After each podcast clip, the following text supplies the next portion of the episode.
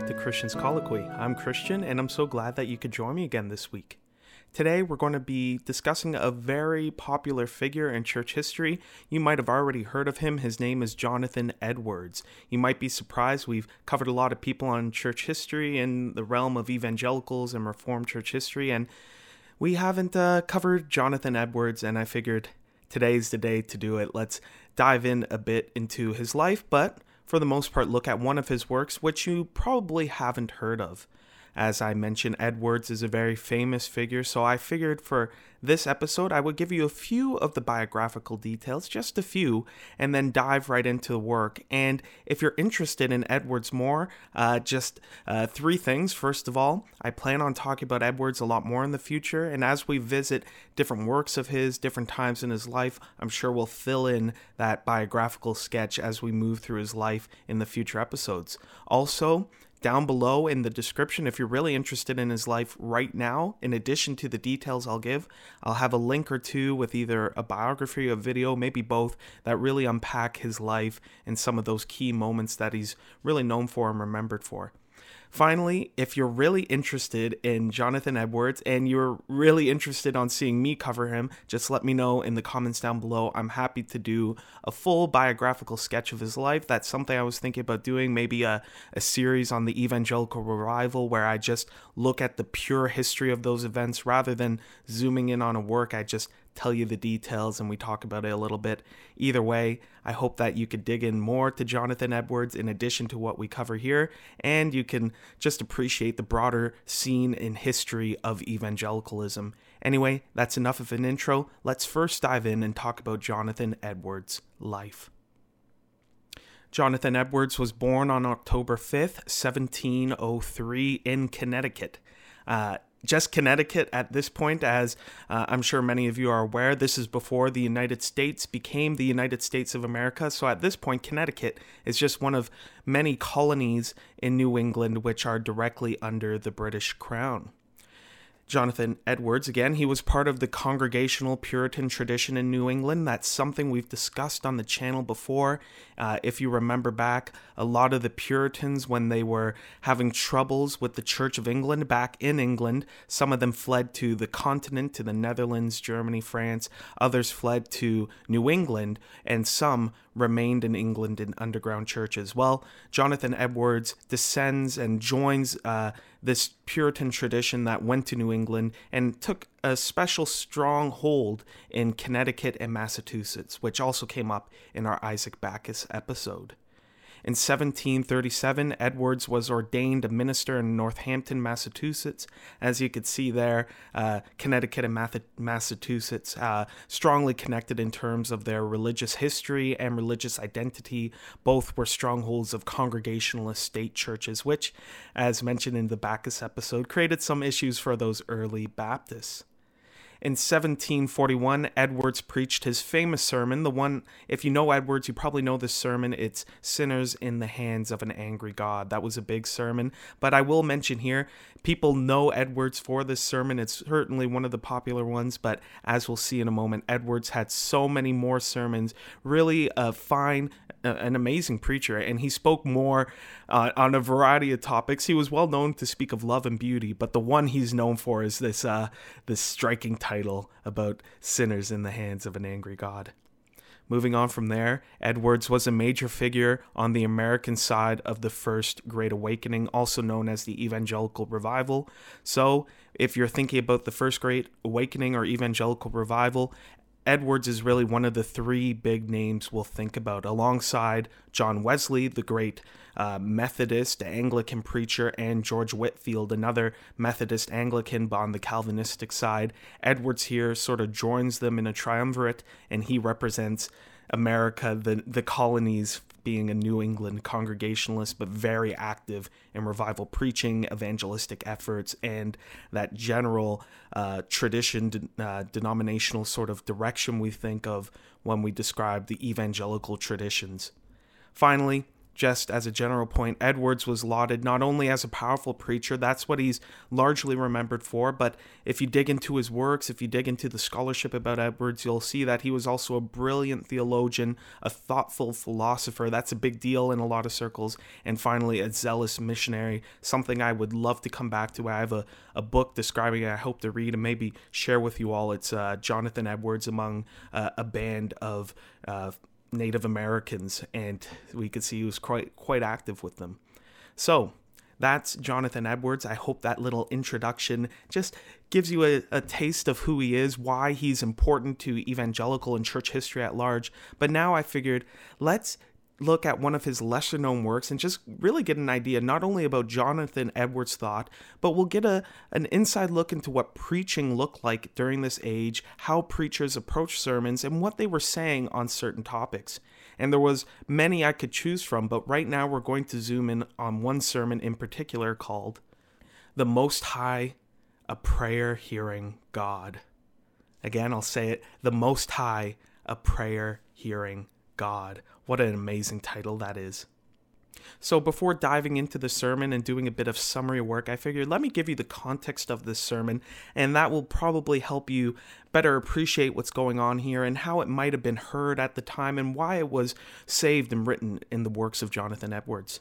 So first of all, it's dated as January eighth, seventeen thirty-five thirty-six. I'm not exactly sure, and I probably should have done a bit more digging around why the two years are given. Maybe it was given January in seventeen thirty-six, and it's close to seventeen thirty-five, or it was preached twice.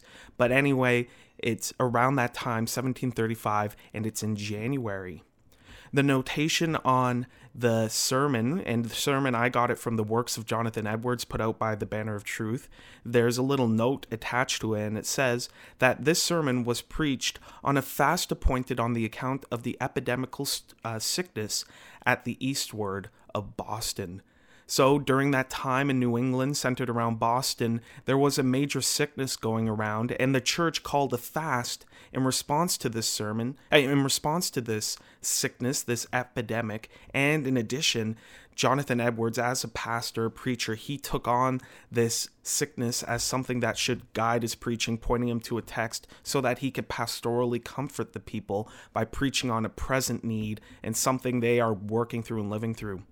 I did a little bit of research into what was going on during that time in the Boston area, and the only thing that I could find that really stu- uh, stood out to me in terms of sickness was the Great Throat Distemper of seventeen thirty-five, and it looks like it went on for a few years there, up to seventeen forty, around there.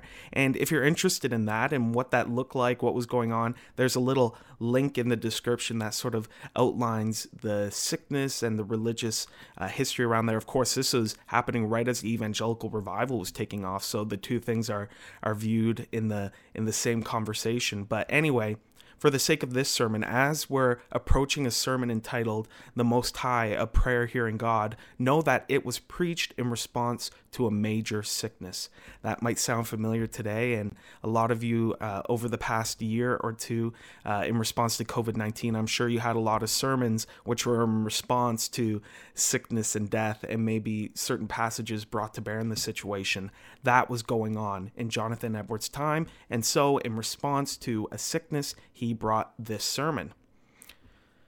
Another important thing to note that this sermon in the works of Edwards is uh, in a section entitled Seven Sermons on Important Subjects. So, as I mentioned, Jonathan Edwards, he's known for uh, Sinners in the Hands of an Angry God, but he had so many other sermons. If you get the works of Edwards, I, I highly recommend it. You'll notice that there are various groups of sermons, and this grouping is Seven Sermons on Important Subjects.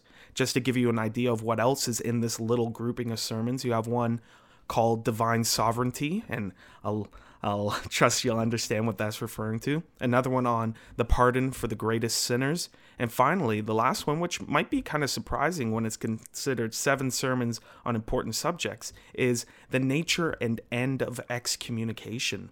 So excommunication, it's a big deal. It's something that does happen in evangelical churches, but it might be something you're not familiar with today. It's certainly not as often practiced, and I think there's a few reasons for that. Probably people are worried about abusing excommunication, but I think there's also been a general neglect of church discipline in a lot of evangelical churches. Anyway, that, according to Edwards and the people who compiled compiled his works, was an important topic that required a sermon, and it was considered an important subject. So maybe in the future we'll come back to church discipline, excommunication, and maybe this will be a sermon I reference. Finally, before di- diving into the sermon itself, I'll just quickly note that the sermon text, what Edwards is preaching from, is Psalm sixty-five. Therefore, before jumping into the sermon itself, I figured, well, like you might get at church where the, the pastor or the preacher reads the text and dives into the sermon, I figured I won't read you all of Psalm sixty-five, but let me read you the first four verses so you get an idea of what's going on and maybe understand why during a time of sickness, Edwards would turn to this text and the topic he gets from it. Let me read you four verses. Praise is due to you, O God, in Zion. And to you shall vows be performed. O you who hear prayer, to you shall all flesh come. When iniquities prevail against me, you atone for our transgressions. Blessed is the one you choose and bring near, to dwell in your courts. We shall be satisfied with the goodness of your house, the holiness of your temple. That was again Psalm sixty-five, verses one to four, and I read it from the E S V version. And just uh, to pick a pick a line there, you'll notice that right near the top it said, "O you who hear prayer." That, of course, is where the title of the sermon comes from. Again, the Most High, a prayer-hearing God. Let's dive into the sermon now for the rest of our time together and just look at its flow, its general themes, and how Edwards approaches preaching a sermon like this. I'll largely be reading quotes. Uh, I'll have them up on YouTube on the screen so you can follow along. But as I'll note at the end, I won't cover everything in the sermon. I will leave, uh, I will give you the highlights, but I'll also leave a couple highlights even out so that you're encouraged to read the sermon for yourself. It's not too long. You might even skim it if you so choose, but it's worth checking out. Especially one of the key things I won't be talking about is Edwards' application section. I recommend you check that out. I'll have a link to this down below as a web page. So how does Edwards open? Just a few lines into the sermon, he says the following. In the verse of the text, there is a prophecy of the glorious times of the gospel, when all flesh shall come to the true God. As to the God who heareth prayer, which is here mentioned as what distinguishes the true God from the gods to whom the nations prayed and sought, those gods who cannot hear and cannot answer their prayer. The time was coming when all flesh should come to that God who doth hear prayer. Hence we gather this doctrine that it is the character of the Most High that he is a God who hears prayer. There's a lot going on there. So, of course, Edwards, being a, a revivalist preacher, he picks up on that all flesh shall come. He's reading this psalm and thinking about the gospel. He's thinking about the promise of the gospel that God will gather the nations to him. And in addition to that, he points out that this is truly what separates God from all the false gods, the idols. He'll talk about it a bit more. We'll talk about it here a bit more. But he's making this clear. Not only does this passage have gospel implications, it also points out to what makes the Christian God, the true God, the only living God. And that characteristic, that feature, is that he is a God who truly hears prayer. The time was coming, as he writes, all flesh should come to the God who doth hear prayer. It's interesting to note here, I'm not sure if I mentioned it on the channel, but in a lot of the ways, in a lot of ways, the evangelical movement and the evangelicals themselves saw their movement, that revival, that awakening as an answer to prayer. My church history professor from seminary, Doctor Haken, mentions that in a lot of ways, and I'm not sure how directly this was commented upon, the evangelical revival, which Edwards was a major part of, was an answer to the prayer of the earlier generations of Puritans, the Puritans who were looking for the rise of true, fervent religion. That was fulfilled in the evangelical revival when all sorts of towns, entire states and counties would turn to the gospel. So it's interesting, at the heart of evangelicalism, as it's coming out in this sermon as we see here, is not only this gospel evangelistic all flesh should come, but it's this deep connection with prayer. All flesh shall come to the God who hears prayer. Anyway, that's how Edwards opens It's interesting now to turn to how Edwards explicitly outlines where the sermon is going to go. So, and th- this might be a little point of comparing historic evangelical preaching to evangelical preaching today. I was trained as an evangelical preacher today to generally have a few points in the sermon. You have a text, you outline a few points, but you never explicitly say, state them. You just move through them, and it's sort of a, a three-point sermon where you have three equal points that really unpack a passage uh, exegetically and expositionally. Edwards' approach is pretty different. As you can see on the screen, as I'm about to read, he doesn't really have three uh, equal points. Rather, he has a logical argument. His preaching takes the form of an argument that moves to one, a starting point to an ending point, rather than there being three separate points under a text being preached. He says, I shall handle this point in the following method. One, show that the Most High God is a God uh, that hears prayer. Two, that he is eminently such a God. Three, that herein he is distinguished for all, for all false gods. Four, give the reasons of the doctrine. So again, rather than there being a three-point exposition, it's so incredibly interesting. There's rather preaching takes the form of a progressive argument. So I don't know what to make to make of that. I probably wouldn't preach a sermon where I lay it out like that, but it's interesting to read, and it frankly, it makes it easier to read for the sake of learning doctrine. And I don't know how it would be heard, but I'm guessing this gets into audiences back then being able to really concentrate, having traditional training in logic and rhetoric so that they could follow an argument. But by all accounts we know of Edwards, he must have been quite effective at doing this. Anyway, that's where Edwards is going. Let's see how that plays out. Edwards starts with this first main point, and I'm quoting here from various sections. Feel free to follow along. If you open the text, you could use a little search function, but Edwards starts by saying, here it may be inquired what is meant by God's hearing prayer. There are two things implied in it. First, his accepting of the supplications of those who pray to him.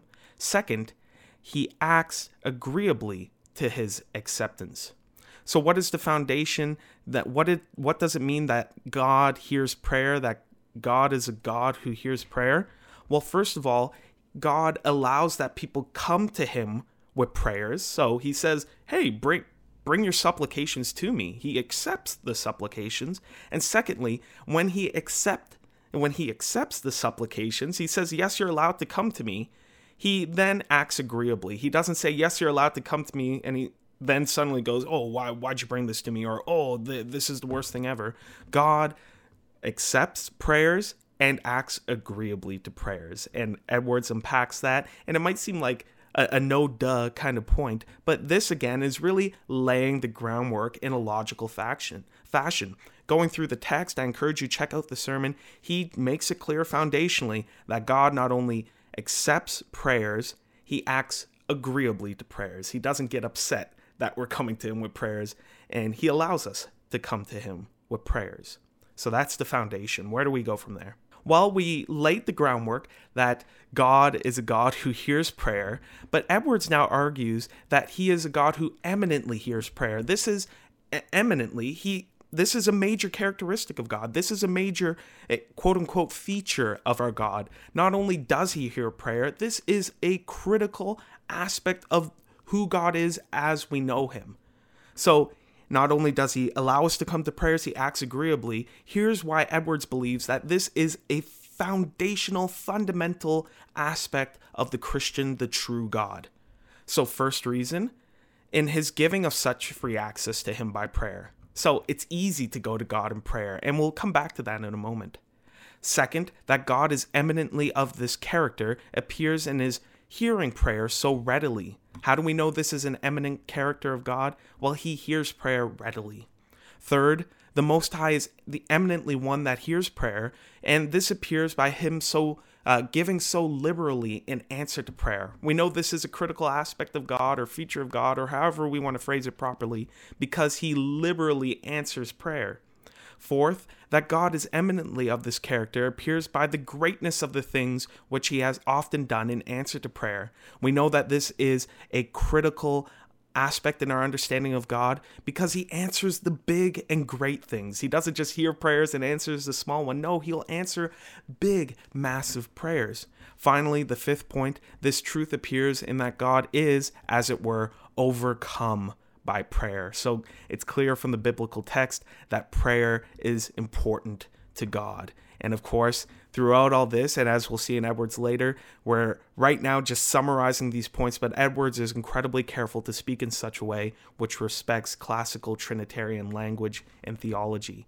But let's just unpack a few of these points. What makes God eminently a God who hears prayer? What makes this a critical feature of our relationship with God and who he is in his being? Well, just turning back to that first point that he gives such free access to him in prayer, one of the passages that Edwards points to is Hebrews four, fourteen to sixteen. I'll just read verse sixteen. It's probably a verse, if you're an evangelical, you're familiar with.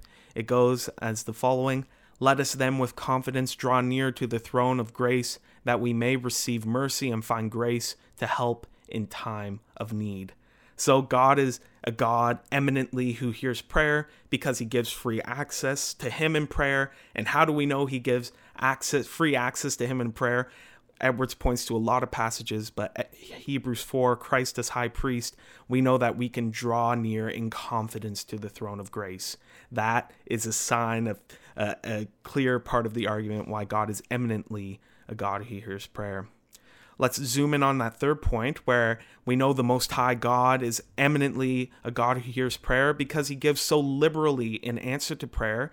And to make this point, Edwards turns to the passage James one, five to six. I'll read verse five, and again, it might be familiar. "If any of you lacks wisdom, let him ask God, who gives generously to all without reproach, and it will be given to him." We know the Most High God is eminently a God who hears prayer because he gives so generously in response to prayer. That's a, that's a critical aspect of the God we know. Let's look at the fourth one just to highlight again how Edwards argues.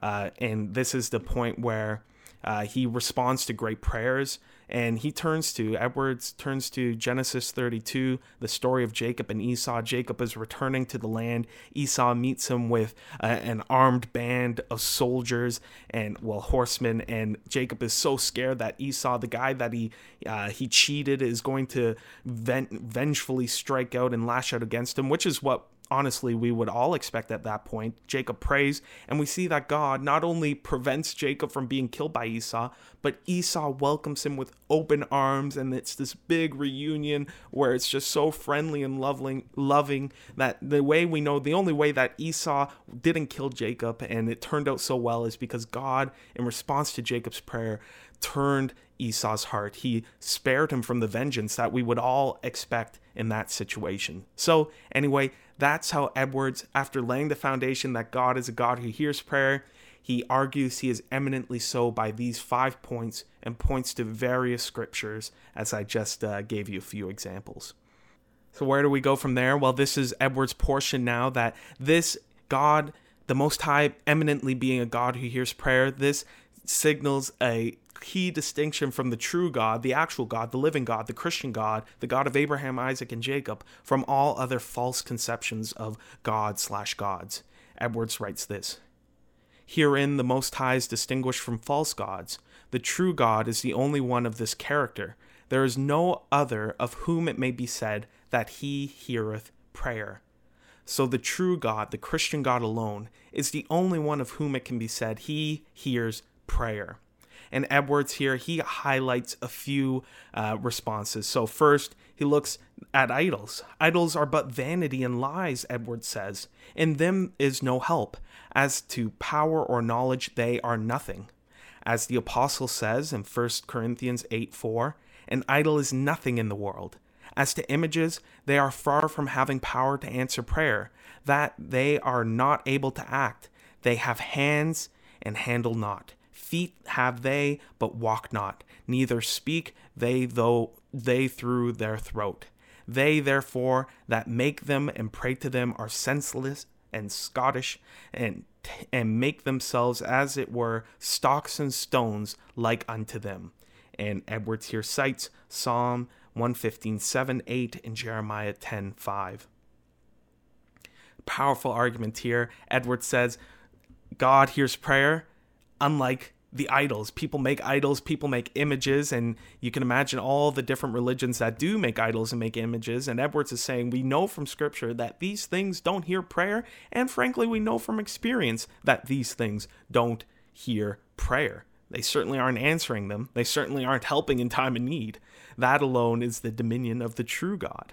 Edwards goes on to make a few other points. Just to highlight briefly, Edwards writes, as to the hosts of heaven, the sun, moon, and stars, although mankind may receive benefit by them, yet they act only by necessity of nature, therefore have no power to do anything in answers to prayer. So, the sun, the moon, the stars, they're great, they're beautiful, they're important in our lives. People would travel according to the stars. The sun keeps us warm, lets us grow crops. The moon lets us see a bit at night, and it keeps the tides regulated. That's all important. But Edwards notes, you don't pray to them. They're important. They're beautiful. They're large. They're amazing. But they don't actually answer prayer. Frankly, they only work as they were designed to work. They don't have any power in themselves. They were set up by God and are doing as they function. So, don't pray to them. They're great. They're amazing. But they don't answer prayers. They do simply what they were designed to do. Finally, Edwards makes this point, and devils, though worshipped as gods, are not able, if they had disposition, to make those happy who worship them. And they can do nothing at all but by divine permission and are subject to the disposal of divine providence. So even the devils, and here I think Edwards is pointing out all the other spiritual beings that people might worship that aren't idols crafted by hands or the natural created things that made by God, all those other gods people might have are devils. And frankly, devils, while they might have power, they don't, first of all, want to make us happy. They don't want to answer prayers in that sense. And if they were to answer prayers in that sense, it wouldn't be for our benefit. That's the first point. The second point is, even if they were to answer prayer in a sense, and, and with their malicious intent, they only do so by divine permission and at disposal of divine providence. They're only doing or working these things if God, the true God, allows them to. And it's in the grand scheme of his providence that even the devils, the false gods, are a part of God's plan, which is great and glorious and ultimately for the good of all those who love him. So that's a powerful point, and it's something certainly we can see throughout the Old Testament and I think throughout history. Uh, a classic example, of course, would be Job, where Satan, uh, the accuser, goes to God and he needs God's permission to torment Job. And the understanding here is that all created things, including the devils, can only act by God's divine permission, and everything that's in creation and working in creation, thinking in creation, while they might make free choices or bound choices, however you want to talk about it, ultimately, it all fits into God's divine providence. So, powerful point from Edwards. If you're thinking, man, that's a lot. Again, this is a summary. Read the sermon yourself. I have that link down below. It's worth your time. Finally, I'll just highlight, in response to a sermon, and this is a very traditional thing in sermons, where Edwards, understanding that there might be criticism or questions, he just takes them head on in the sermon. Again, that was something I was trained to do as an evangelical preacher today, but we're not trained to be this explicit. I would never say, inquiry one, what blah, blah, blah, blah, blah, what's going on here? Or objection one, blah, blah, blah, blah, blah. That was very much a traditional way of speaking, where today we might say something like, well, you might be hearing the sermon and you're probably thinking this, or you might hear this sermon and you're probably going, whoa, I never heard of that. So it would be indirectly addressing questions and objections. But here, as we can see and are about to read, Edwards states them explicitly and takes them head on. I'll give you one example. There's another big one in the sermon itself. Inquiry one. Why does God require prayer in order to uh, in order to the bestowment of mercies? So basically, why does God make us pray uh, if he's going to give us mercy anyway? What's the point? First point in response is the negative. It is not in order that God may be informed of our wants or desires. He is omniscient and, with respect to his knowledge, unchangeable. So clearly, our prayer is not for benefit for God. He he knows what we want even before we say it, of course. He knows everything. And it's not like God, hearing our prayer, is going to think about things differently. Oh, they prayed and made a persuasive argument. And no, God is unchangeable according to his knowledge. So it's not for God's benefit that we are praying so that he can know what we need or he can be convinced by us. So why do we pray in this bestowment of mercy situation? Two reasons Edwards gives. First, with respect to God, prayer is but a sensible acknowledgement of our dependence on him to his glory. So through prayer, we promote the glory of God. We do. It's a form of worship. We're doing what we should be doing, and we're ascribing worth to God. We're saying, hey, you're the only one who can answer prayer. It's putting glory on God's name. That's a key reason why we pray, in order to the bestowment of mercies. The second reason, it's with respect to ourselves. God requires prayer of us in order to the bestowment of mercy because it tends to prepare us for its reception. How many times can we think of in our lives where we give a person a gift and they're not ready to receive it, or they don't understand how to use it or make sense of it? Well, that's prayer and mercy, God's mercy. Prayer helps us prepare to receive the mercy of God, get in the right mindset to receive God's mercy so that we can act properly in response to it. Anyway, Edwards goes on deeply into those points. I think you could see where he's going and how logical and reasonable and how clear his argument is throughout, making these grand points that the Most High is a God who hears prayer, eminently so. Anyway, I'll leave it to you. Check out the sermon. There's a lot more detail that could be covered throughout what we've discussed, but there's also more points. There's another inquiry, and the entire last section is application. I encourage you. I'm, I'm not your teacher. This isn't a class. I can't give you homework, but I recommend in the description, check out the sermon, read the application. I'm sure it will be of great use to you. Anyway, that's it for now. I hope you enjoyed this very brief look and introduction to Jonathan Edwards. Again, we'll revisit him in the future, but I also hope that you enjoyed this discussion of this sermon. I hope not only it introduced you to historic evangelical preaching out of the Puritan tradition, how they spoke a little bit, how they framed their sermons and their arguments at large, but I hope it also encouraged you to know God and to appreciate that our God, the Most High, is a God who hears prayer, and that's eminently a feature of his character. That's a character of his that we should look to and trust in and depend upon, and know that he's a God who accepts our prayers, acts agreeably, and is so generous in response. He answers great prayers, and he freely calls on us to take our prayers to him, to take our supplications and intercessions to him, because he will be so generous, so merciful, and so gracious in response. And that's something I hope that you will now view prayer in light of that, and that this, this discussion will encourage you to take up prayer either more consistently, more often, or to encourage those around you to pray together. Prayer is a big deal, and I hope that my channel and this discussion will help you appreciate that all the more. Anyway, that's it for now. I hope you enjoyed this conversation. I hope that you will do some study further, that you will check out this sermon, and that you will talk about this with other people and encourage them to think more about prayer. Anyway, that's it for now. I encourage you, if you enjoyed the channel, leave a like, hit the subscribe button, share it if you're so inclined. But more importantly, I hope that you will enjoy me again here on Christian's Colloquy for whatever we talk about next. Take care.